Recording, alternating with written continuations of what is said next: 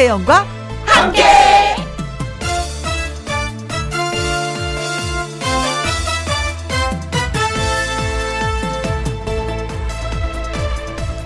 오늘의 제목 꼬였으면 나로부터 풀어야 한다. 무슨 일이 꽈배기처럼 꼬였을 때 보면 여러 가지 일이 동시다발적으로 벌어지면서 한꺼번에 엉망진창이 될 때가 있습니다. 휴대전화를 두고 나왔는데 약속 장소에 상대방이 안 나온 데다 가방을 더듬어 보니 어디에다 흘렸는지 지갑마저 없는 상황. 아, 생각만 해도 아찔한데 실제로 가끔 그럴 때가 있긴 하잖아요. 그럴 때는 하던 일 멈추고 뭘 바로 잡으려고 하지 말고 조용히 집에 가서 방콕하는 게 좋습니다. 하던 일 멈추고 잠시 생각할 시간이 필요하다는 거지요. 뭔가 단단히 꼬였을 때 사실은 그 모든 엉켜버린 일의 중심이 바로 나이기 때문입니다. 일단 나로부터 모든 실마리를 찾으면서 정리의 시간을 보내고 나면 어려운 일 다 해결됩니다. 2021년 8월 21일 토요일 김혜영과 함께 출발합니다.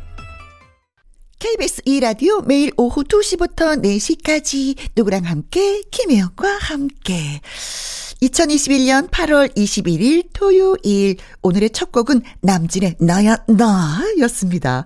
광고부터 듣고 와서 다시 또 만나요.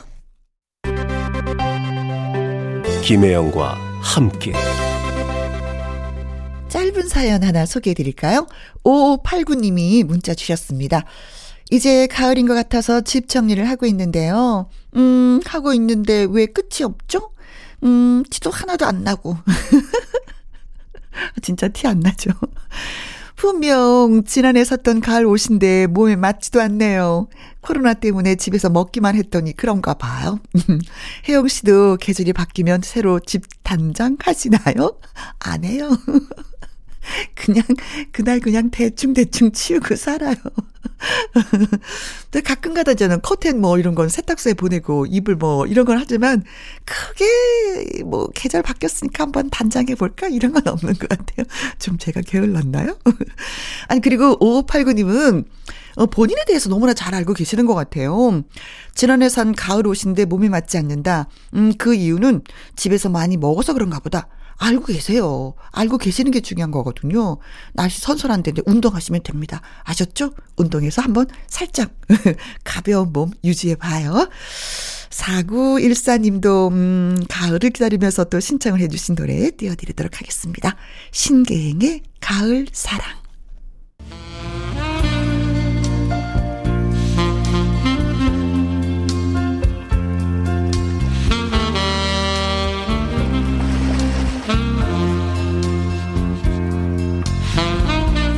반짝이던 지난 여름 그 시절 추억 속으로 풍덩 빠져봅니다. 김혜영과 함께 사연 창고 오픈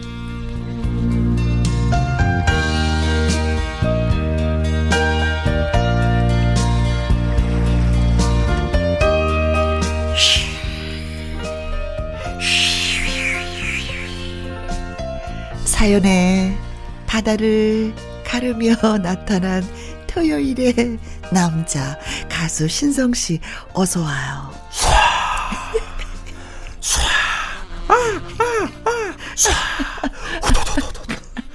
반갑습니다. 바쁘다 바빠. 네. 아유 잘 지내셨어요? 네, 잘 아유. 지났어요. 우리가 2주 만에 만나는 그러니까요. 거잖아요. 어, 더 탱글탱글해지고 좀 피부가 까무잡잡해졌어요. 좀 햇볕에 그을른 거예요? 잘 먹고 잘 쉬었죠. 음. 어, 좀 다니다 보니까 네. 아무래도 그 자외선을 많이 받다 보니까 그렇죠. 좀 타더라고요. 어어어. 어, 어. 분위기도 좀 탔죠. 아, 어, 네. 멋진 사나이 같아요. 파도 소리 쏴, 쏴. 이분 별로였어. 그러니까요. 이건 그 효과로 들어야 되는 바다에 가서 직접 들어야 되는 건데 그러니까요. 가지 못하는 좋아요. 상황이니까. 음. 음. 그러잖아 지금 저희가 좀 사사했건 했는데 네. 수영은 좀 할 줄 아세요? 수영이요? 음? 대한민국 어, 국가대표 황선우 선수가 있다면 어, 저는 대한민국의 어, 어? 동네 개울가 출신 어, 신성이 아. 있습니다. 아, 그럼 개헤엄은 좀 치시겠네요. 어, 개헤엄은 일단은 기본으로 깔고 가고요. 어, 어깨 너머로 어, 저는 무조건 다 독학을 했습니다. 뭐 자유형, 배영, 평영, 저병. 개울에서도 그거 다 하셨어요? 네, 다 했습니다. 개울에서는 개헤엄만 쳐야 되는 거 너무 진도를 앞서가는 어, 거예요. 그래도 제가 좀 뭐, 뭐랄까 남들에게 좀 멋있는 어? 모습을 보여주기 위해서 아~ 그 어렸을 때 참 아, 폼생 폼사였구나 그렇죠, 어릴 때부터. 폼사. 네. 네. 그래요. 제대로는 하진 못하지만 그래도 음. 폼은 멋있게. 그래도 못하는 것보다 나은 게 잘하는 게 맞아요. 뭘좀 하는 게 진짜 진짜 삶에 있어서 도움되더라고요. 물에 빠져도 뜹니다. 아주 중요한 얘기였어요. 네. 네. 어, 애청자 여러분이 여름 사연을 진짜 많이 많이 보내주셨잖아요. 네. 네, 네. 그래서 이대로 놓치기엔 정말 아까워서 이번 주에도, 음, 어, 여름 사연을 모아봤습니다. 아유, 저번에도 저희가 여름 특집을 해가지고 그렇죠. 되게 재밌었잖아요. 그렇죠. 네. 네. 근데 지금 좀 약간 선선해져가지고 음, 음. 너무 좋아요. 네. 네. 어, 해마다 찾아오는 여름이기 때문에 네. 사연들이 많이 있었던 것 같아요. 네네네. 네. 자, 첫 번째 사연 우리 신성 씨가 바로 소개해 주시면 네. 고맙겠습니다. 첫 번째 사연은요. 음. 성진영 님이 보내주신 사연입니다. 네. 저에게는 친한 친구 두 명이 있습니다. 고등학교 때부터 셋이 항상 붙어 다녀서 삼총사로 통했었죠. 네. 저희 셋은 대학에 들어가서도 여름방학이면 같이 놀고 음. 사회에 나와 회사 생활을 할 때에도 여름 휴가 때면 꼭 날짜를 맞춰 항상 같이 보내곤 했습니다. 네, 어, 정말 진짜 삼총사네요. 네. 네. 먼 곳은 못 가도 매년 인천에서 가까운 섬으로만 다녔는데요. 네. 그러다 2004년 여름 드디어 큰 마음을 먹고 돈을 모아 제주도로 떠나기로 했습니다. 떠나자. 떠나요. 음. 둘이서 아 셋이죠. 푸른 바다 훌훌거리고 지금이야 항공편 예약도 자유롭게 인터넷으로 예약할 수 있었지만 그 시절에는 쉽지 않았어요. 네. 다행히 제가 다녔던 회사가 수출 회사라 따로 전담해 주시는 여행사가 따로 있었습니다. 음흠. 그래서 여행사 과장님께 부탁을 하기로 했지요. 그런데 네. 친구들 간의 의견이 갈렸습니다. 어떤 의견? 한 친구가 다들 면허는 있지만 운전이 미숙하니 꼭 패키지 여행을 해야 한다는 겁니다. 아하. 여행사 과장님은 요즘 젊은 사람들은 보통 자유여행을 하고 패키지는 어르신들과 가족 단위로 많이 오셔서 재미가 없을 수도 있다고 하셨는데 음. 어, 처음 하는 장거리 여행이다 어, 걱정도 되고 안전하게 패키지를 선택하고 제주도로 갔습니다. 그런데 그런데 공항에서 내리자마자 숙소에 들어갈 새도 없이 갑자기 관광버스가 저희를 싣고 네. 어디론가 데려가더라고요. 바로? 네. 저희는 세 명이라 맨 뒤에 앉았는데 어른들 틈 사이에 우리만 젊은이들 핫팬츠에 책 넓은 모자에 온갖 멋 다 부리고 네. 맨 뒤에 앉아 있는 저희 모습이 저희가 생각해도 너무 웃겼습니다. 네. 그렇게 버스는 제주도의 유명한 관광지 몇 곳을 지나더니 갑자기 기념품 파는 곳으로 갔어요. 이건 필수죠. 어, 저희는 또 어르신들과 같이 앉아 한참 설명을 들었습니다. 이게 여행인지 뭔지 정신없이 이곳저곳을 다니다 보니 다들 지쳐서 말수는 점점 줄어가고 네. 패키지를 주장했던 친구와 자유여행을 원했던 친구가 서로 싸우기 시작했어요. 둘이 대판 싸우고 사진도 같이 안 찍는다고 해서 네. 첫날은 거의 제 독사진 뿐이었습니다. 도저히 안 되겠다 싶어서 남은 2박 3일은 자유여행을 했답니다. 잘하셨네. 10여 년이 지난 일이지만 지금도 여름이 되면 그때가 생각나서 웃음이 나곤 합니다. 네.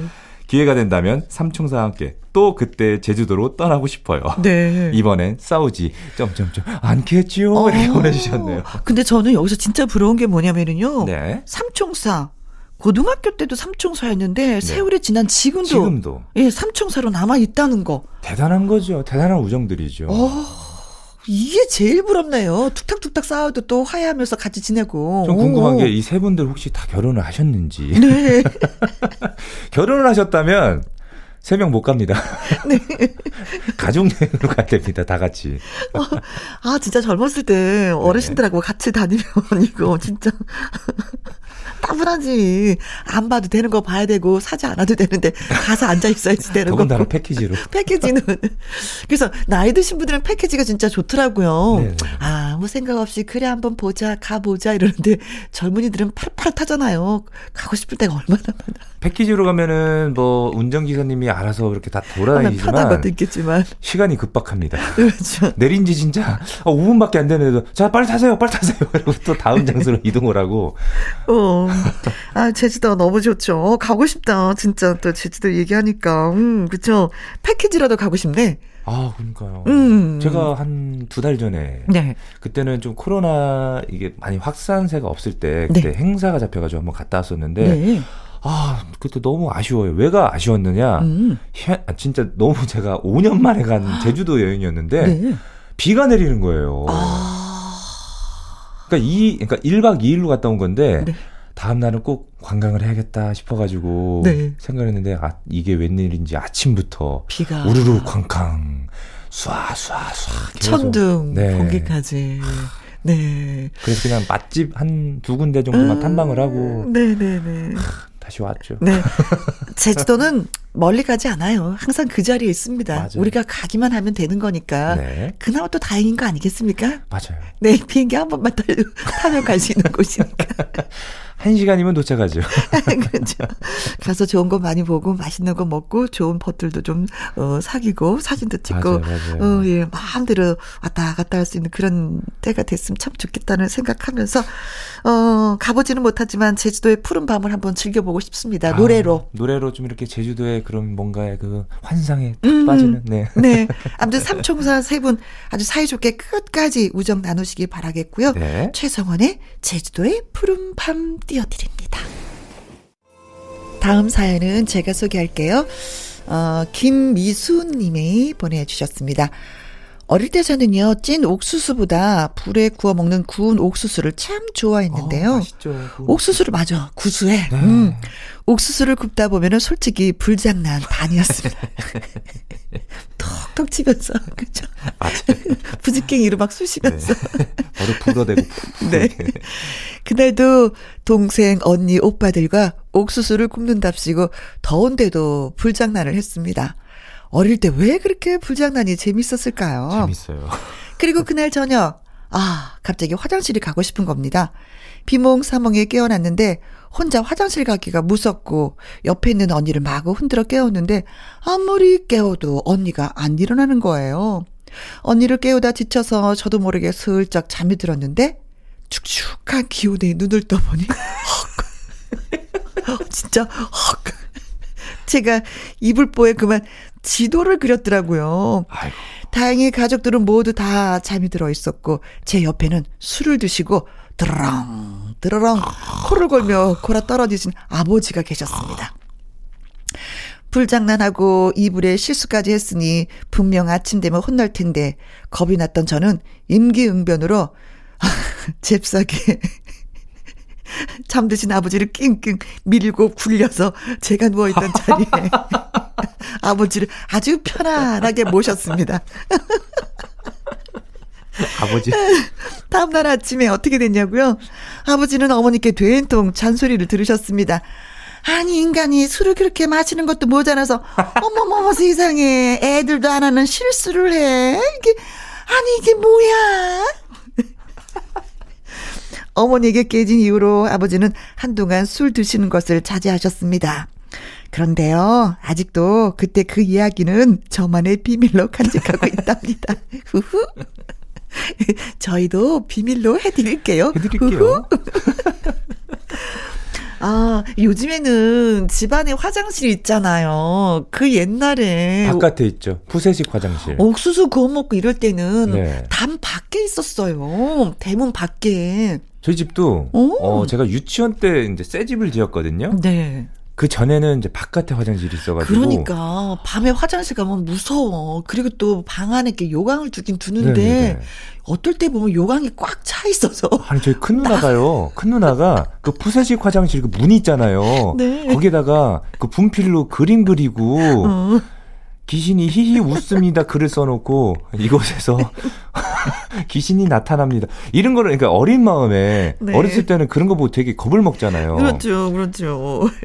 얼마나 무서웠겠어요 이분도 김미수님께서. 근데 네. 이분이 꾀가 진짜 남다르시네. 그, 아버지를, 아버지를 밀고 굴려서. 이야.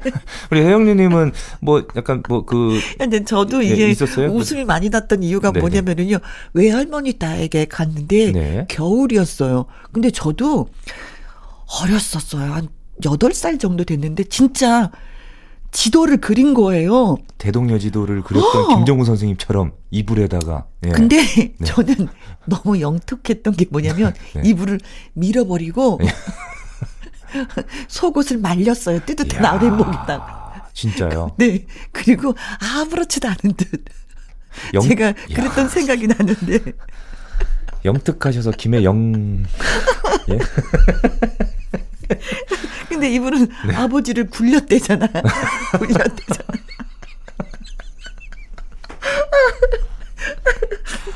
근데 진짜 어렸을 때 음. 불장난이 너무 재밌어요. 그렇죠. 그냥 보기만 해, 그러니까 불멍 때린다고 하죠. 그렇죠, 그렇죠. 보기만 해도 좋아요. 맞습니다.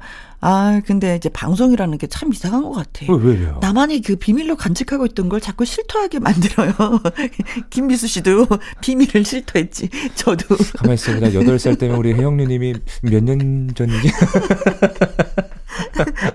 그래서 그 다음날 아무도 몰랐어요. 아, 진짜요? 네. 이불은 어찌됐든 그 젖어 있었을 거 아니에요? 밀었지. 아, 난 거기서 앉았다 밀었지. 그 사실을 아직까지도 다들 모르고 있는 거잖아요. 그죠? 네, 그렇죠. 네. 네. 네. 아셨을 거예요. 아셨을 거예요. 네. 그럼 저는 음. 참단 한 번도 오줌을 쌌던 기억은 없어요. 그렇구나. 네. 네. 이상하게 어렸을 때 꿈속에서 쉬하잖아요. 네. 그럼 실제로 쉬를 했어. 그래서 쉬, 이렇게 하는 거죠. 아, 그만 얘기해야 되겠다. 이선희 씨의 추억의 책장을 넘기면 들려드릴게요. 김희영과 함께 사연 창고 가수 신성 씨와 함께하고 있습니다. 세 번째 사연, 음, 신성 씨 큐. 네. 김영빈 님이 보내주셨습니다. 네. 어릴 때 포항에 살았어요. 네. 제가 살던 곳은 시내에 있는 아파트였지만 큰아버지 댁이 바닷가 바로 앞에서 민박집을 운영하고 있었답니다. 오, 너무, 너무 좋은데요. 좋다. 네. 큰 집은 따로 대문이나 담벼락도 없어서 마당과 모래사장이 바로 연결되어 있을 정도로 어머. 바다가 코앞이었어요. 와. 여름방학이면 큰 집에 가서 며칠씩 놀다 오곤 했는데 민박집 손님들로 늘 정신이 없었어요. 네. 뒷마당에 큰 샤워실이 있어. 그렇지. 따로 있어. 맞아. 샤워하려고 손님들이 길게 줄을 섰죠. 음흠. 그리고 그 앞에 커다란 무화과 나무가 있었거든요. 줄 서서 기다리던 손님들이 무화과를 먹었던 기억이 나요. 네. 사람들이 먹는 속도보다 더 많이 주렁주렁 열린 커다란 무화과 나무 아래는 익어서 떨어진 무화과들이 늘 굴러다녔어요. 아깝다. 너무 많으니까요. 저는 어릴 때라 그런지 무화과 맛을 잘 몰랐었고 즐겨 먹지는 않았거든요. 음. 그런데 요즘 보니까 마트에서 무화과를 무척 비싸게 팔고 있더라고요. 네. 비싸게 팔아요. 네. 맞아요. 마트에서 예쁘게 담긴 무화과를 볼 때마다 민박집 하던 큰 아버지 댁 커다란 무화과 나무가 떠오르네요. 네. 발에 치이도록 굴러다녔던 그 무화과들이요. 문 열고 가만히 누워 있으면 들려오던 바닷소리, 파도 소리, 큰아버지 댁 툇마루가 그리워집니다. 네. 여름 방학 때 기억에 남는 일들이 있으세요? 이렇게 보내주셨네요. 아, 뭐, 뭐 있죠. 이, 있지만, 김영빈 씨만큼 이렇게 막 부럽지는 않았던 것 같아요. 너무 부럽네요. 그죠? 왜냐면 담벼락도 없고 오. 마당도 없었고 네, 그냥 바닷가 별장이야 별장. 그쵸? 그쵸 별장. 그 느낌. 네네 무화과가 주렁주렁. 손님들이 많이 와서 큰아버지 댁 돈도 많이 벌고 그러니까 내가 얻어먹어도 네. 좀 눈치 보이지 않고 그렇죠 무화과 엄청 많이 그러니까 너무 많아가지고 바닥에 떨어진 것도 이제 굴러다닌다 그랬잖아요 어렸을 땐 진짜 무화과 맛을 몰랐는데 나이가 들으니까 그 약간 사, 맛이 좀 닝닝하다 그러잖아요 네네. 근데 나이가 들면 그 닝닝함이 너무 좋아요 그게 부드럽고 달짝지근한 맞아요 음, 음. 저희 집에도 무화과 나무가 있었는데 네. 그게 매년 조금씩 열어가지고 어허. 맛을 이렇게 항상 봤었는데 맛있었어요. 그것도 네네네. 약간 그 완숙이라고 될까요? 음. 조금 그 두게 되면은 그렇죠. 이 먹게 되면 되게 달달해가지고 맛있었는데 음. 세상에나 그게 이제 겨울을 잘 못 나가지고 얼어 죽어가지고 무화과 나무가 잘 네. 얼어 죽어요. 네. 그래서 남해 쪽에밖에 없어요. 저희 아파트 쪽에도 이렇게 무화과 나무를 하나 심어놨는데 네. 바로 얼었어. 안쓰러. 그래서 그 중간에 네. 그 지프로 네. 이렇게 이렇게. 싸주면은 예, 안 얼어 죽는데 음, 음. 그때 아버지가 한참 아프셔가지고 병원에 한 6개월 정도 계실 때여가지고 음. 관리를 못 하다 보니까 저 지금 무화과나무 하나 키우고 있거든요. 어, 진짜요? 예, 그래서 이제 가지를 다 잘라버리고 네 어, 집에다 들여놓으라 그러더라고요. 겨울 때가 되면요? 예, 예, 가끔 예, 이제 예. 물을 주고 네. 예, 그러면 다시 이제 가지가 다 펴서 내년에 열릴 거라고. 올해는 열리지 않아서 아주 실망, 실망, 아주 개 실망을 했네. 한 두세 개 열릴 줄 알았는데. 자, 그, 이게 보던 거를, 진짜 요즘에 마트에 가면 팔잖아요, 무화과가. 네. 근데 무화과가, 저 그렇게 큰 거 처음 봤어요. 뭐 주먹만한 것도 있고요. 예. 와. 그리고 예전에 생각했던 그 가격이 아니야. 비싸요. 진짜 비싸요. 네, 또 저장이 되지 않으니까 네네네. 그때 예 바로바로 좀 먹어줘야 되는 과일이잖아요. 말랑말랑 거릴 때 딱 먹어주면 되게 맛있는데. 아, 근데 이런 추억을 갖고 계신 김영빈님 많이 행복하시겠어요. 우리 친척들은 왜 바닷가에 계시는지. 맞아. 음.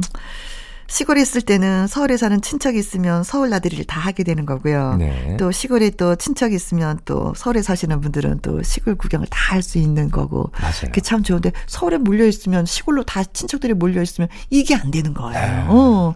방학이어도 의미가 없어. 갈 데도 없고. 그래서 음. 어렸을 때는 저희 친척들, 이제 외삼촌 댁들이나 저기들이 이제 서, 다 서울 사시니까, 음. 어, 저희가 이제 예산 살잖아요. 시골이다 보니까 많이 내려오셨었어요. 음흠. 피서 즐기시려고. 네. 그때 기억이 많이 나네요. 그래요. 네. 어, 큰아버지 때 큰아버지도 너무 고맙고 큰어머니도 너무 고마웠을 것 같다. 그리고 그죠? 무화과 나무도 고맙고요. 네. 어, 무화과 나무 하니까 김지혜 씨의 몰래 한 사랑이 떠오르네. 그쵸? 아, 가사가요. 네. 그대여 이렇게 바람이 서글피 부는 날에는 으흠. 그대여 이렇게 무화가 그렇지. 익어가는 날에 약간 이게 있기 때문에 딱 안성맞춤이네요. 그쵸? 네네네. 너랑 나랑 둘이서. 무화과 그대스 아, 직접 듣자. 네. 김지혜 몰래 한 사랑. 이번에 소개해드릴 이야기는 이종균 님이 보내주셨습니다. 사진 앨범 정리를 하다가 제가 처음에 들어갔던 회사에서 찍었던 몇십 년도 더 된 사진을 발견했습니다. 아, 유물이네요. 어, 그걸 보고 저는 아련해졌어요. 두 분은 첫눈에 반하는 걸 믿으시나요? 믿습니다. 어, 저도요. 믿어요. 음. 20대 시절 더웠던 여름. 저는 아무것도 모르는 햇병아리 신입이었습니다. 선배를 따라서 아는 거래처에 갔는데 거기에 계시던 여직원에게 정말 첫눈에 반해버리고 말았어요. 세상에. 그 사람과 나 이렇게 둘뿐인 것 같은 그 기분. 와. 무인도에 우리 둘만 있는 거야? 지구엔 우리 둘밖에 없는 거야. 네. 하지만 저는 놀러 간 것도 아니었고 다른 직원들도 많았고 무엇보다 저 혼자 반했다고 해서 그 여직원에게 바로 들이댈 수 있는 상황이 아니었습니다. 들이대면 이상한 사람으로 보죠. 그치? 그분은 저 만난 지 얼마 되지도 않았으니까요. 그 이후로 몇 달을 거래처에 오갔지만 그 여자 여직원분과 이루어지지 못했습니다. 인생은 드라마가 아니니까요. 그리 친해지지도 못했습니다. 음. 먼 발치에서 몰래 몰래 바라보기만 했고 그 여자 직원분이 저한테 뭐라고 뭐라고 말이라도 걸려고 하면은 제가 괜히 얼굴이 뻘개지는 기분이라 피하고 그랬습니다. 헉, 왜? 요즘이야 적극적으로 대시하는 사람들도 많은 분위기지만 그땐 행동 하나하나가 조심스러웠다고나 할까요? 암튼 제가 발견한 사진은요. 거래처 직원들과 회식 자리에서 찍었던 사진인데 거기에 그 여직원분이 있더라고요. 어머나. 사진이 빛발에서 뚜렷하진 않았지만 오랜만에 그런 생각이 들었습니다. 그때 내가 용기를 냈더라면 지금 뭔가 달라졌을까 하는 첫눈에 반한 사람을 놓친 건 아무리 생각해도 아쉬운 일이었을까요? 어, 말이라도 걸지. 이중규님 사연을 보니까요. 이중규님의 사연을 보니까 네. 어 제가 중학교 때인가 그때 생각이 나네요. 어, 그래요? 저도 짝사랑을 좀 해봤거든요. 저보다 한 살인가 두 살 위에 어떤 누나? 예, 누나였는데 진짜 굉장히 예뻤어요. 네네네. 진짜 예뻤어요. 제가 어. 봐도 첫눈에 반할 정도로 어. 그래서 어 항상 학교 끝나고 음흠. 시내 그 예산에 그 시내가 있는데 오. 거기에는 핫플레이스였습니다. 어, 많은 사람들이 네, 젊은이들 중고등학교. 어. 네 항상 거기 다니면서 어, 어. 좀 이렇게 거리가 어떻게 보면 한 300m 정도 정도 어? 되는데 봤던 사람 또 보고 또 보고 또 보고 그게 거의 일이었어요. 어. 왜냐 그만큼 거기가 계속 지금 따지면 그 압구정의 어, 로데오 거리 같은 로데오 거리 약간 같은. 그런 예 그였는데 그 누나를 보기 위해서 거기 늘 갔구나. 네 학교 끝나고 늘 걸어가죠. 누나는 왜 거기 항상 오늘 있는 그 거야? 누나가 또 나올까? 어디에 있을까? 근데 진짜 가다가 딱 보이잖아요. 네. 저도 모르게 저도 막 좀 얼굴이 빨개져가지고. 어, 입이 싹 벌어지면서. 어, 아유, 바로 이, 이정규 님도 네네. 그러셨는데, 아, 사진을 보고 그때 생각이 또 또렷하게 또 떠오르셨구나. 음. 어, 뭐, 뭐, 뭐, 그분하고 뭐, 잘 되지 않았기 때문에 지금은 또 뭐, 다른 분하고 살고 계시는 거 아닐까. 약간 그런 말도 있잖아요. 네. 첫사랑은 이루어지지 않는다. 이거 뭐, 짝사랑이잖아요. 네. 근데 진짜 옛날에는 말 한마디 하는 게 조심스러웠기 때문에. 진짜 조심스러웠어요. 혹시, 네. 혹시나 내가 또 쓸데없는 소문 듣고 내가 또 맞아요. 힘들어하지는 않을까. 네. 옛날에는 그 소문에 진짜, 어, 어, 많이 울고 울었거든요. 음, 음. 어른들이 너 혹시 너 누구 만났니? 아이고, 무슨 얘기예요? 막 이런 식으로. 네. 아유, 아니에요. 안 만나요. 요즘 젊은이 같았으면 다로 커피 한 잔 하실까요? 아유, 어우. 진짜, 어, 네. 어, 인물이 진짜 뭐, 예, 인상이 너무 좋습니다. 어, 제 어, 스타일이시네요. 혹시 번호 좀, 좀 주실래요? 너무 속도가 빠르다. 응, 그러셨을 것 같은데, 네. 참 안타까운 게 저도 그때 그냥 말이라도 한번 걸어봤으면. 어, 역시 말도 못 걸어보셨구나. 이런 기억들이 추억들이 음. 진짜 오랫동안 남아 있어요. 그렇지. 아, 지금 그분은 잘 살고 있을까? 막 음. 약간 이런 예, 기억들. 네, 네, 네. 나보다 더 잘 살고 있을 수 있어요. 맞아요. 걱정 안 해도 돼. 네. 자, 아무튼 뭐, 음, 그때는 그때고, 지금부터 행복하게 잘 살고 계시겠죠. 이종규 님도, 예. 만약에 그 사진이 빛발했다고 했잖아요. 음. 요즘 복원 잘해줍니다. 아, 그래요? 칼라로도 해줍니까? 당연하죠. 음, 간직하고 싶으면 칼라로 한번 생각해 보시고. 신성 씨의 노래 띄워드리도록 하겠습니다. 사랑해. 금메달. 음흠. 김혜영과 함께 KBS 이라디오 김희영과 함께 오늘 네 가지의 사연을 소개해드렸잖아요. 네. 삼총사 제주도 여행 톡탁톡탁한 것도 있었고 이불에 지도를 그려서 아버지를 잘 모신 얘기도 있었고 어 큰아버지 댁이 너무 환상적이었어요. 바닷가에 그저 담도 없고 바로 아, 나가면 바다고. 모래가 있고 네, 얼마나 좋아요. 그리고 이제 네 번째는 첫눈에 반했는데 말 한마디 하지 못한 그 사연. 어 어느 사연이 가장 공감이 갔어요? 저는? 마지막 거 이종균님. 아, 네. 말 한마디 못한 그의 첫눈에 반한 그 저도 여인. 그랬으니까요. 그랬어요. 아, 네. 우리 혜영 누님은 저는 뭐 짝사랑했던 기억. 아니죠. 뭐 저, 저는 뭐 이불 이 사연이 가장 공감이 가죠. 여러분은 지금 우리 김혜영 누님의 8살 때 외갓집에서 어, 소변 쌌 네. 어린 마음에 그냥 앞으로 뒤로 굴리면서 옷 말렸었던. 그 겨울이었으니까 다행이지 뜨끈 뜨끈하게 굴러 우로 어린 나이에. 지졌네 몸을 지졌어 진짜 야. 그 사연이 저는 사연을 소개드리면 특히 이제 공감이 많이 가는 사연들 있잖아요. 네. 그런 사연들이 보통 내가 경험했었던 나와 비슷한 사연들에 더 많은 공감. 그래서 공감대가 형성이 되죠. 아 그래서 아까 그 사연 읽으실 때 계속 이렇게 조금 웃으셨구나. 본인 근데 사연을 읽다 보면 저의 지난 날의 이야기들이 많이 소환되잖아요. 네. 그러면 어, 어, 이분은 어쩜 나랑 똑같을까? 어, 어, 이렇게 어설플까? 이런 사연들이 있는데 어, 오늘도 예 그런 사연들을 또 여러 개 소개를 해드렸습니다. 네. 저는 어, 8살 때 오줌을 쌌던 우리 김영 누님의 비밀을 하나를 알고 가는 그런 방송이었습니다. 자, 오늘 사연이 소개되셨던 성진영 씨, 김미순 씨, 김영빈 씨, 이종주 씨에게 어떤 선물 드릴까요? 치킨 교환권 보내드리도록 하겠습니다. 아, 맛있겠다. 치킨. 그렇죠. 음. 자, 그리고 2부는요, 연예계 팩트 체크 강희룡 기자님과 또 돌아오도록 하겠습니다. 1부 마무리 곡은 하춘아 씨의 마산항에 비가 내린다 이 노래 들으면서 전 또 빠이바이를 해야 되겠네요. 신성 씨하고. 네. 다음 주에 또 돌아올게요. 맞아요. 네. 일주일 동안 많은 추억 갖고 오십시오. 알겠습니다. 다음 주에 뵐게요.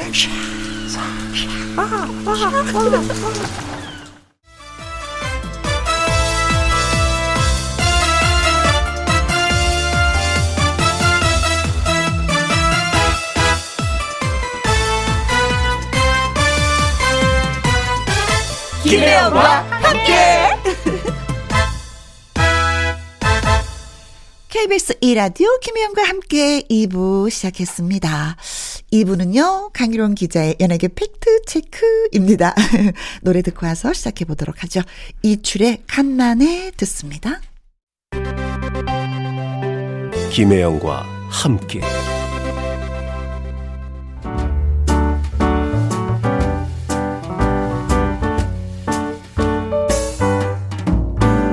김혜영과 함께해서 드리는 선물입니다. 이태리 명품 구두 바이네르에서 구두 교환권, 발효 건강 전문 기업 이든 네이처에서 발효 홍삼 세트, 대한민국 1등 건강 기능식품 에버 콜라겐에서 에버 콜라겐 인앤업 플러스, 마스크 전문 MSK 인더스트리에서 슈클린 KF94 마스크, 일동 코스메틱 브랜드 퍼스트랩에서 미백 주름 기능성 프로바이오틱 셋업, 상쾌한 아침 전략 페이펄에서 세계의 선택 RU21, 온 가족 세제 컨센서스에서 세탁 세제와 섬유 유연제, 하림 e닭에서 100% 쌀과 물로만 지은 하림 순수한 밥, 주식회사 한빛코리아에서 아이래쉬 매직 돌래쉬 닭발 편육의 원조 상주 한간의 닭발 편육에서 편육 세트 MC 스퀘어가 만든 수면 뇌과학 슬립 스퀘어에서 스마트 베개 건강한 기업 H&M에서 장건강식품 속 편한 하루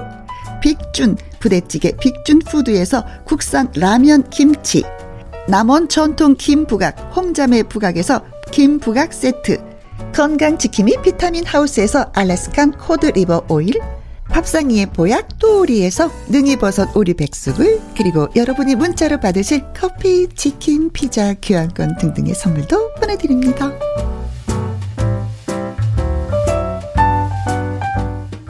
지금부터 슛 들어갑니다. 영화 한 편 찍으시죠. 엔딩에 키스신 있다 참고하시죠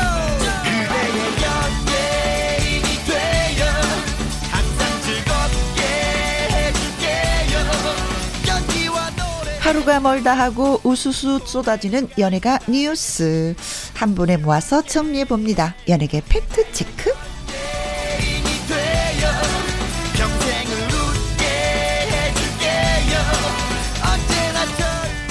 강유령 터팩트 대중문화 기자님 나오셨습니다. 안녕하세요. 네, 안녕하세요. 예. 반갑습니다. 그래요. 자, 강유령 기자의 연예계 팩트체크. 애청자 여러분이 궁금해 하시는 연예가 소식이라든가 강 기자님에게 묻고 싶은 질문을 홈페이지 게시판에 올려주세요. 그렇다면 이 시간에 소개해드리고 또 선물도 보내드리도록 하겠습니다. 자, 뭐 연예가 소식 요즘에도 또 뭐 홍수속이에요. 네. 늘 바쁘시겠다라는 생각을 합니다. 그럼에도 불구하고 또 이 시간에 또 여기까지 와주시니 얼마나 더 바쁘시겠어요. 아이고. 다시 한번 감사 네. 말씀드리고요. 어, 강으론 기자의 연예계 팩트 체크 처음 이야기 나눠볼 주제는, 음, 아무래도 요번에는 좀 하정우 씨 얘기부터 해야 될 것 같은 생각이 어, 드네요. 하정우 씨가 뭐 배우 활동 한 이후에 음흠. 가장 힘든 시기를 아마 지금 겪고 있을 텐데요. 아, 그렇습니다. 어, 하정우 씨는 뭐 본인이 지금 프로포폴 관련해서 재판 지금 받고 있고 네. 뭐 열흘 전에 이제 1심이 있었고요. 네. 어, 뭐 심리죠. 아직 결, 결심은 아니지만 음.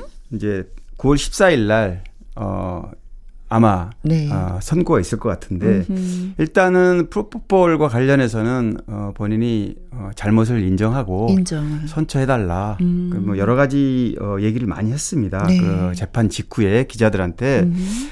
어, 사실 프로포폴은 어, 아시다시피 이제 합법적인 어, 향정신성 그러니까. 수면 마취 유도제인데 어, 이거를 이제 의사 처방을 받고 하면은 문제가 없어요. 네. 어, 치료용으로. 그런데 음. 이제 이걸 뭐 오남용 이제 네. 불필요하게 치료 관련 없이 예를 들면 뭐 상황에서. 그랬다든지 어, 이러면은 어, 문제가 됩니다. 그렇죠. 이게 예, 그래서 어, 향정신성이라는 건 우리 일종의 그 마약 일종으로 보는 거죠. 그렇죠. 예, 그런데 이제 그 부분에 대해서 본인이 하정우 씨는 아마 어 청취자분들도 영화에서 보면 이제 피부가 조금 네, 네, 네. 거칠어요. 네, 그 여드름 흉터로 네, 맞아요. 피부가 흉터도 많고. 치료를 예, 네. 받아와서 레이저 시술하고 좀그 아프기 맞아요. 때문에 네, 네. 어 위에 좀 이렇게 프로포프를 좀 썼다. 네, 네. 시술할 때, 네. 막 그렇게 하면서 이제 접하게 됐던 모양이고요. 음.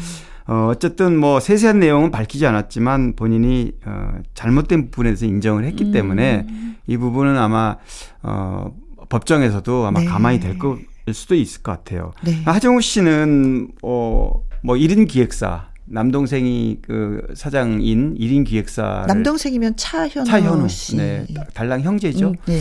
어, 그런데 사실 1인 기획사이기 때문에, 어, 수익의 대부분은 90% 이상이 하정우 씨의 예. 몫인데, 지금 굉장히 코로나 이후에 더구나 지금 이 프로포 관련 그래서 어, 문제로 해서 거의 활동을 못하고 있잖아요. 음, 음, 그래서 이제 음. 그런 어떤 경제적 어려움, 어, 이런 얘기도 좀 호소를 했고, 네. 그동안 배우로서, 어, 많은 그 영화에 음. 영화 발전에 기여한 부분을 참작해달라 네. 이렇게 이제 변호사를 통해서 입장을 밝혔는데 네. 어, 하정우- 그럼에도 예. 벌금 천만 원이 또 네네네. 구형이 되기도 일단은 어, 어 구형이 그렇게 됐는데요. 네. 아마 이제 선거 때 어떻게 될지는 모르겠습니다. 그래서 음. 본인이 인정을 했기 때문에 그 반성한다는 게 굉장히 중요하거든요. 네, 앞으로 그럼요. 어떤 그 입장에 하느냐. 그래서 음, 변명하지 않고 반, 반성을 하고 그래요. 충분히 음, 깔끔하게. 네, 네. 음. 그래서 참작이 될 거로 예상은 됩니다. 네. 어, 하정우 씨의 힘든 거는 또 있어요. 뭐, 우리가 지난 시간에도 한번 얘기를 했었던 아버지, 아버지. 얘기인데, 아버지 김용건 씨. 뭐, 하정우 씨 본명 김성훈이죠. 김 네. 씨, 아버지 김용건 씨가, 어, 뭐, 이- 죄는 아니지만, 음. 39살 연하의 여자친구에 임신한 부분이, 네. 어, 임신해놓고 아이를 낳지 말아, 말라고 네. 이제 사실 강요했다. 임신은 축복받을 일이었는데 그러니까요. 또 네네. 어, 그 부분 때문에 논란이 됐었죠. 네. 근데 다행히 어 그 아이 잘 엄마가 합의를 잘해서. 뭐 출산을 하면 충분히 어 음. 아빠로서 잘 돌보고 뭐 음. 이렇게 화해를 했다고. 그래요. 아이가 무슨 죄가 있겠어요. 아, 그렇죠. 그럼요. 네. 어, 축복받은 상황에서 태어나서 좀 씩씩하게 건강하게 잘 자랐으면 좋겠습니다. 네, 맞습니다. 그런 반면 또 아드님이 아 그러고 보니까 성이 다 다르네요. 김용건, 하정우, 차현우. 차현우. 네네. 차현우 씨도 황보라 씨와 연애하고 있어서 아, 네 네. 음, 오래됐어요. 결혼 연애한 지. 소식도 예 들려오고. 맞아요. 제가 재작년 아 코로나 직전이니까 음. 아, 재작년인 것 같은데. 9년 연애했다고. 네, 그런데 어이 하정우 씨가 그림을 그리잖아요. 네네네. 그림 전시회를 인사동 어 저기 청와대 거기 무슨 동이더라? 거기서 거기에 갤러리가 많아요. 네네네. 거기에서 이제 어 게- 전시. 이 전시회가 있었는데 제가 갔었거든요. 음. 근데 하정우 씨도 있고 뭐 어 차현우 씨가 지금 얘기하는 네. 어, 여자친구하고 같이. 어 그래서 뭐 이렇게 아주 아주 분위기 좋은 그런 네. 모습 보였는데 이제 결혼한다고 그러네요. 음, 네. 그래요. 또 축하할 일이 있고, 예, 예, 예. 또 그렇습니다. 하정우 씨도 잘 좀 어, 마무리 잘해서 음. 또 좋은 어, 어, 배우로 다시 활동할 수 있었으면 네. 한- 합니다. 하정우 씨의 연기는 그야말로 아, 굵직굵직 그럼요. 하잖아요. 예, 네, 예, 네. 획을 긋습니다. 연기할 그렇습니다. 때마다. 근데 그 네. 획을 좀 긋는 모습들을 네. 좀 자주 좀 봤으면 다시 한번 네, 예, 네. 예, 좋겠습니다. 예, 그래요. 박상민 씨의 노래 띄워드리도록 하겠습니다. 해바라기. 자, 다음 주제로 넘어가 보도록 하겠습니다. 어, 여자 아이들 5인조. 네, 원래는 재편겠다는 6인조죠. 수진 씨 네. 얘기네요. 네, 음. 맞습니다. 뭐 지금 5인조라고 그러셨잖아요. 네, 근데 6인조. 원래는 6인조 한국인 멤버 3명하고 어 중국, 대만, 태국 3, 3명에서 네. 6인조인데 지금 수진이 탈퇴를 했어요, 최근에. 이제 5인조로 재편이. 네, 그래서 됐었어요. 재편이 돼서 지금 당분간은 5인조로 활동하게 됐는데 음. 수진이 어 아마 지난 3월에 처음 이그 저희 학폭 논란 났을 때도 예. 아마 그때 소개를 얘기를 해드렸었죠. 했었는데 네, 음. 그런데 당시에 배우 서신혜가 어, 수진과 같은 중학교 동창인데 동창. 그 중학교 시절에 음. 어떤 학폭 논란 음, 음. 뭐 정확하게 얘기를 하진 않았지만 어 그냥 맞다. 마, 예, 예, 음, 그렇습니다. 예, 예, 예. 그래서 그런 어 입장을 밝히면서 이제 수진이 굉장히 비난의 대상이 됐고요. 네. 그래서 그 이후에 활동을 못했어요, 사실은. 음. 어, 쭉 활동을 못하다가, 아, 이제 완전히 네. 팀을 이제 떠나는 바람에, 어, 6인조가 5인조로 어, 재편이 됐는데, 네. 어, 근데 사실 예. 보니까 이제 수진 씨가 이제 심려를 끼쳐드려서 이제 뭐 죄송하다 네네. 사과를 했지만 그래도 예. 악플이 많이 달렸어요. 네. 그럼 맞아요. 반면 또 수진 씨의 팬들이 또 있을 거 아니에요. 팬들이 이번에는 네. 어 뭐 이제 탈퇴를 하고 나니까 또 너무 또 좀 동정이. 안 됐잖아요.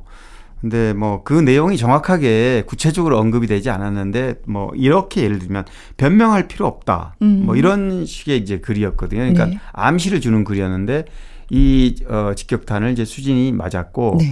결국 탈퇴까지 하게 되니까 수진의 팬들이 이제 서신회를 네. 또 저격하는 글을 올리고 그래서 음, 계속해서 반복, 그러니까 어느 한쪽이 뭐 아마 인과관계는 있겠지만 네. 어느 한쪽이 용서를 하고 음, 어, 또 털어면 좋을 텐데 이 괴롭힘이 악순환의 반복이 되는 겁니다. 이렇게 되면은 네. 그래서 어쨌든 수지는 어, 팀에서 탈퇴를 했기 때문에 좀 아. 너그럽게 두루두루 좀 이렇게 그 네티즌도 봐줘야 되지 않을까 네. 생각해요. 근데 이게 사실은 이게 이제 그런 게 있잖아요. 학, 학교 다니다 보면은 이게 톡탁톡탁 싸움이라는 게 있어요. 네네네. 싸움이 있을 그 때. 나이 또래가 네. 대부분, 예. 근데 이제 그때 진짜 어 미안하다 잘못했다 그래 서로 이해하자 내가 이래서 너 그럴 수밖에 없었어 하고 이제 이해하고 털고 넘어가면 되는데 그렇죠. 이것이 이제 상처로 남아버리니까 네네네. 이 당한 입장에서는 트라우마가 돼버리니까 이게 너무 과하게 행동을 하는데 이 정도까지는 아닌데 라고 하면은 이제 이런 일이 벌어지는 거죠. 그러니까요. 근데 음. 뭐 불행인지 다행 다행은 아니죠. 어쨌든 두 사람 다 유명한 연예인이 됐잖아요. 네. 그러니까 그렇지 않았다면 10년 전의 일을 다 잊고 지우고 음. 살았을 텐데 자꾸 생각이 나는 거죠. 그렇죠. 자꾸 네. TV에 비치고 음. 뭐 드라마나 영화에 나오면 보면서 어 그때 저랬지 이게 다시 떠오른 거죠 그 악몽이. 그래서 그런 일이 예. 없었다면 진짜 동창이고 하면은 서로 빛나는 친구를 가져서 그럼요. 네. 자랑이 되는 거고 그렇습니다. 네. 힘이 되는 거였었는데 좀 아쉽다라는 생각도 그렇죠. 예, 많이 아쉽죠. 이런 상황으로. 발전된 네. 거는. 네. 그렇습니다. 조정민의 노래 띄워드립니다. Ready cue. 강희룡 기자의 연예계 팩트체크 이번에 나눠볼 주제는 트와이스 정연 씨 네. 얘기입니다. 음, 어, 뭐 공황장애. 음. 불안 증세. 네. 연예계에는 그런 어 물론 일반인들도 많지만 네. 특히 어 얼굴이 알려진 어 아티스트들 중에 이런 경우가 많더라고요. 네. 뭐 물론 뭐, 뭐 개그맨들이라든가 배우들도 많고. 음. 근데 정현 씨 같은 경우도 트와이스 멤버로 어 쭉 활동했는데 이번이 처음은 아니에요. 네. 작년에도 이런 불안 증세가 또한 번. 와서 활동을 좀 쉬었었는데 네. 그리고 이제 올 6월에 다시 컴백을 했단 말이죠. 음. 팀하고 같이. 근데 결국 또 다시 어, 네. 이 완치가 된 증상이 상황이 아니었었던 거예요. 다시 네네. 재활동을 맞습니다. 했지만. 이 특히 이런 증상은 자주 어, 반복되더라고요. 네네네. 늘 음. 약을 가지고 약을 제 친구도 이래서 어, 그래요. 이 옆에서 지켜봤었거든요. 네네. 어, 그 안타까움은 이루 말할 수가 없어요. 어, 연예인 중에서는 뭐 김구라 씨도 있고 네, 정영돈 씨도 정영돈 씨도 어 굉장히 좀 힘들어 많이- 했죠. 네, 그래서 잠시 쉬기도 했었고. 네, 다시 복귀또 반복되고 그랬는데 이경규 씨도 이렇게 힘이 들었었고. 네, 이경규 씨도 요즘 뭐 활발하게 다시 활동하더라고요. 음. 이상민 씨하고 제가 같은 방송을 출연하면서 쭉 봤는데 이상민 씨하고 같이 패널로 이렇게 방송을 하면 이상민 씨 좌석 옆에 네. 이 관련 약을 음. 한 상자를 들고 와요. 순간 먹어야 되는 거죠. 네, 그런데 이제 왜 그렇게 들고 다니느냐 했더니 보통 약봉지가 뭐 몇 개밖에 안 들고 다니잖아요. 네. 보통 사람들은. 근데 아예 이 상자가 있어요. 음, 여러 가지 음, 종류가 음. 있더라고요. 이거를 약을 먹긴 먹는데 가능하면 적게 먹으려고 네. 그런데 중요한 거는 이 약을 항상 옆에 소지하고 있으면 음. 마음이 안정이 된대요. 이게 심리적인 문제이기 때문에 네, 네, 네. 비행기를 탈 때도 어 한동안 챙겨요. 타질 못했는데 네. 네. 이거를 어 약을 들고 네. 여차하면 먹겠다 그러면 안 먹고도 간 적도 있다 그러더라고요. 음, 제 친구도 어디 갈 때 보면 항상 소지하고 다니죠. 예. 네, 맞아요. 그게 없으면 음. 불안 증세를 막 방법이 없습니다. 어디 이렇게 어 기분 전환 시켜주려고 어디 가려고 해도 가방을 뒤져봐요. 네네. 어, 약이 없어. 아. 안 돼. 갔다 올게. 기다려. 그리고 약이 있어야지만이 밖으로 한 발짝이라도 나갈 수 있지. 이게 그 마음이 이제 네, 없으면. 그게 안정 의지가 이제 되는 거죠. 예. 근데 연예계에서 그런 일이 유독 많은 이유는 음. 이제 아무래도 그 강박관념, 인기와 또 뭐 여러 가지 있죠. 영원하지 않다는 걸뭐 아니까. 프로그램 네잘 나가다가 무슨 일로 예를 들면 뭐 도중하차 했다든지 네. 인기가 정상에 찍었는데 또 이렇게 다른 음. 사람들한테 밀렸다든지 이러면 네. 심한 경우에는 정말 극단 선택까지 하는 네. 사례가 많았죠. 근데 이제 말은 공황, 불안, 장애 뭐 이렇게 얘기하는데 숨이 컥 컥 네. 막히고 숨을 쉴 수가 없다고. 아, 근데 그래서- 그 힘든 것을 정현 씨가 겪고 있다고 하니까 너무 네. 안쓰럽기도 하고. 빨리 뭐 치료가 돼서 음, 다시 그 팬들 앞에 네. 정말 멋진 어 무대를 좀 보여줬으면 네. 하는데 어 정말 어 연예인들이 그 아까 말씀드렸듯이 심리이기 때문에 네. 마음의 안정을 취하는 게 가장 빠르다고 어. 전문가들은 얘기합니다. 그렇습니다. 예. 네. 그러면서 마음의 안정을 찾아도 다시 또 나오면 그 상황이 또 반복이 되는 거기 때문에 그렇죠. 더 많이 힘들어하는 것 같은데. 그런 상황에 몰리지 않도록 음, 조심을 많이 해야 되겠죠. 네. 건강 잘 챙기시고, 예, 정현 씨 또 봬요. 자, 누구보다 널 사랑해 비주의 노래를 트와이스가 리메이크 했습니다. 같이 들어볼게요. 강유론 기자의 연예계 팩트체크 다음 이야기는요. 청취자분이 질문하셨습니다. 다나해서 예쁜 배우 수혜 씨. 새 작품은 안 하나요? 하면서 청취자 8023님이 질문을 주셨습니다. 네. 아. 진짜 다나하죠. 그렇죠. 수혜 씨 이미지가. 품이 있고.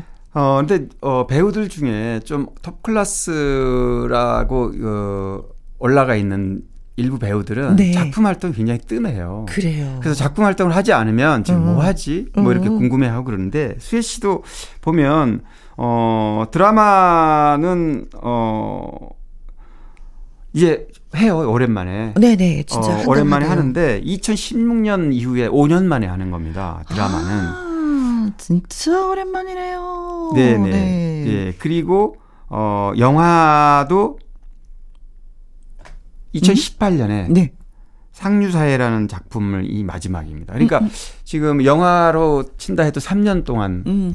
오랜 활동을 침묵이 좀 거죠. 있었네요. 그렇다면. 네, 그렇죠. 그래서 이제 궁금해 여기시는 분들이 그러니까 궁금해하는 또 예, 거죠. 많이 계실 것 같은데. 수혜 씨 하면은 뭐 저도 떠오르는 게 금방 떠오르는 게 님은 먼 곳이라는 영화. 음흠. 베트남 월남에 네. 어, 가서 어, 남편 파병 간 남편 그 네. 당시에 뭐 엄태웅이 연기했는데 남편 찾아가서 벌어지는 그런 이야기인데 굉장히 인상적인 연기를 했어요 수혜 네, 씨가 네. 어, 이 작품으로 뭐 어, 청룡 영화상이라든가 대종상 음. 대종상에서 여우주연상도 어, 받았고 저는 그 영화를 못 봤네요. 네. 아, 아쉬워라. 그래서 이제 이런 작품들로 수혜 씨가 지금까지 어, 팬들한테 각인이 돼 있는데 어, 올해 이제 오랜만에 네. 20부작 드라마 아직 그 방영 일정은 아직 안 잡혔고 네. 공작 도시라는 음흠. 작품이에요. 네.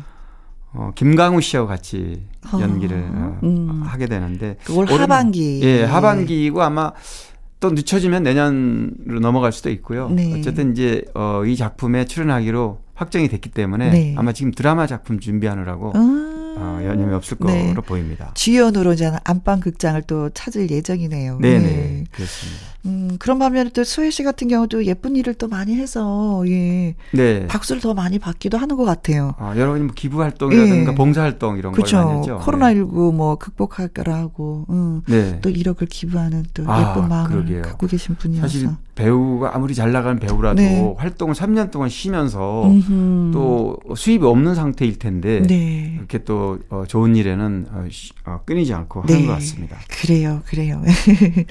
진짜 예, 고맙고, 음, 멋진 작품으로 다시 만났으면 좋겠습니다. 소라의 노래 듣고 있다 김하정 씨 생각이 났어요. 그 당시 얼굴도 예쁘고 늘씬해서 생각이 납니다. 하면서 청취자 김명희 님이 글을 주셨습니다. 오, 저희가, 음, 지난해 그 주말에 띵곡이라는 코너가 있거든요. 네네네. 그 코너에서 김하정 씨의 노래, 소라의 노래를 소개해 드린 적이 아, 있었는데, 네네. 그때 들으시고 또 저희한테. 아, 노래가 문자를- 굉장히 좋죠. 음흠. 아마 청취자분도 그래서 네. 네, 이분이 60년대, 70년대 육- 좀 60년 굉장히 활발하게 네, 활동을 하셨던. 데뷔가 68년이니까요. 아, 예, 예. 67년부터 노래를 시작했 고 68년에 첫 음반이 나왔더라고요. 네. 그러니까 아마 60년대 후반부터 70년대에 굉장히 음흠. 왕성하게 활동했던 어, 굉장히 당시에는 인기가 있었습니다. 네. 좀 약간 허스키한 목소리가 네, 네. 또 빛나기도 그래서 했었죠. 어, 사실 어, 연배가 6, 70세, 뭐 음흠. 50대 이상이나. 이제 70 가까이 되신 분들이 기억을 하실 텐데 네.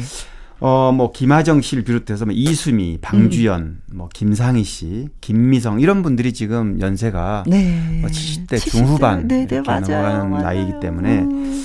어, 그런데 그래도 이렇게 지금 어, 청취자분처럼 음, 굉장히 노래를 들으면 너무 네, 좋다. 네. 음. 그 향수라든가 애추억이 아마 생각이 날 텐데요. 네. 어, 김하정 씨는 전남 진도 출생 출신이고요. 네. 고등학교 때 노래를 워낙 잘해서 어허. 뭐 동네에서는 상을 다 휩쓸었고 네. 호남 가요 콩쿠르에서도 1등을 했다고 그래요.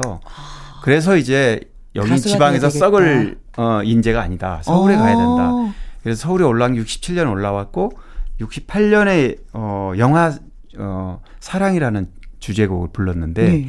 이 노래가 원래는 그 신영균 문희 김지미 주연한 영화였고 네. 노래도 패티김이 부르기로 돼 있던 어, 아, 노래라는 거예요. 그런데 이 사랑의 주제곡이. 신인을. 네. 그런데 패티김이 해외 공연에서 스케줄이 닿지를 못하니까 음. 이제 김하정을 눈여겨본 작곡가가 네. 추천을 했는데 어, 이 노래가 완전 어, 대박 히트를 한 겁니다. 음, 네네네. 그래서 김하정이라는 이름이 일약 스타 가수로 올라왔고 이후로 뭐 김하정 씨는 이제 인정을 받았고 네.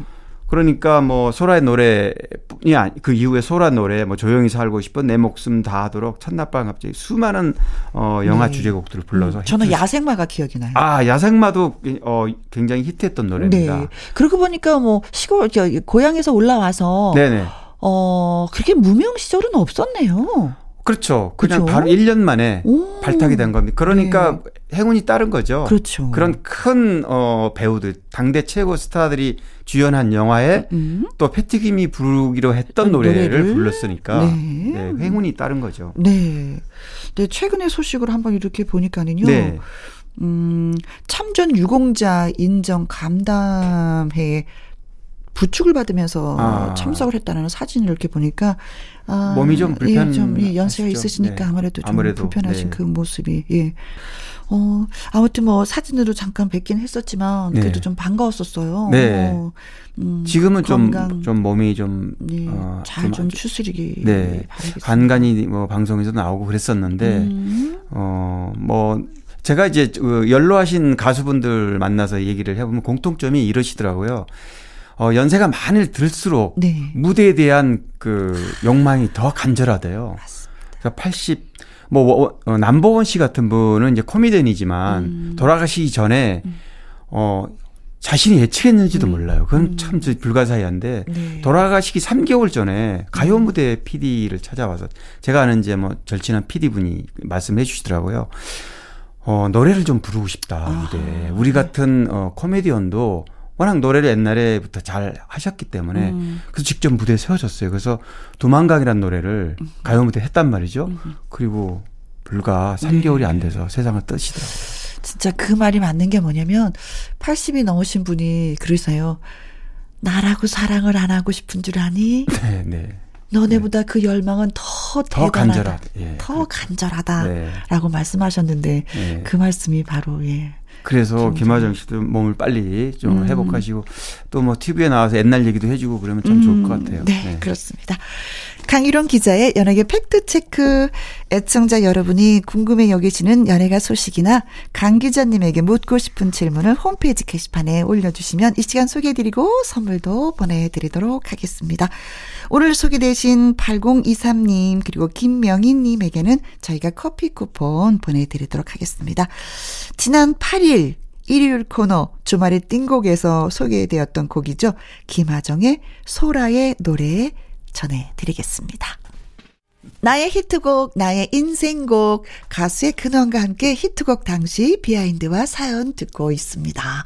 자, 오늘은 어느 분이 주인공이신지. 김은국 씨입니다. 김은국 씨. 네. 아, 네. 김은국 씨 그러면 뭐 호랑나비죠. 아이, 그럼요, 네. 그럼요, 그럼요. 저도 당연히 호랑나비라고 생각했고 음. 어, 김은국 씨 직접 제가 만났는데 네. 아, 말 두 말 할 필요가 없다. 잘 지내고 네. 계시나요? 네. 아, 김영 씨 얘기도 하더라고요. 아. 김영 씨가 뭐 얼마 전에 정확히 일주일 전인지 얼마 전에 전화했었다면서요. 통화 한번 했었어요. 그래서 뭐 흥국이 아저씨 이러면서 예. 이제 했는데 좋은 일 하셨다고 뭐 어. 이렇게 자기 탈모가 좀 심한데 이렇게 아유 이렇게 고민을 많이 해서 네네. 제가 탈모 치료하는데 여기 가보세요. 소개도 해주고 뭐 이렇게 했다고 고마워하더라고요. 안부 전해달라고. 어, 네. 어, 뭐, 저희 프로 한번 출연해 주세요 했는데 또 공교롭게도 같은 시간대에 또 라디오를 아. 진행하고 다른 있어서. 방송에, 예. 네. 어, 못해. 그래. 음, 근데 그래요. 이 호랑나비가 사실 김은국 씨가 85년에 데뷔했어요. 네, 85년. 예, 해병대 제대하고 이제 어, 어어 그 밴드에 좀 활동하다가 음흠. 85년에 어 창백한 꽃잎이라는 노래 뭐 안- 전혀 뭐 알려지지 않은 노래죠. 네. 완전 실패한 노래인데 네. 그리고 나서 어 4년 만인 89년에 이 호랑나비가 나왔습니다. 네네네. 이 호랑나비는 어 작사 작곡을 배따라기 출신 어, 어, 이혜민 이혜민 씨. 이혜민 씨. 그 지금 나중에 친구로 나이도 같더라고요. 네, 네, 네. 친구로 지낸 어 싱어송라이터인데 이 노래가 정말 아, 당시에 나오자마자 음. 엄청나게 바람을 일으켰습니다.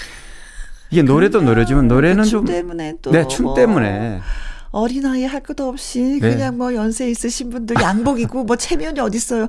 그냥 뭐 비틀비틀 하면서 노래 불러주면은 분위기 뭐 잡는 데는 최고의 노래였었던 것 같아요. 퍼포먼스하고. 맞아요. 이 퍼포먼스 때문에 김흥국 씨가 어 진짜 일약 어, 스타 가수 히트 가수로 어 부상했는데 네. 이 갈짓자로 비틀비틀 넘어질 듯말 듯. 네, 네. 요즘 잘 못하더라고요. 어?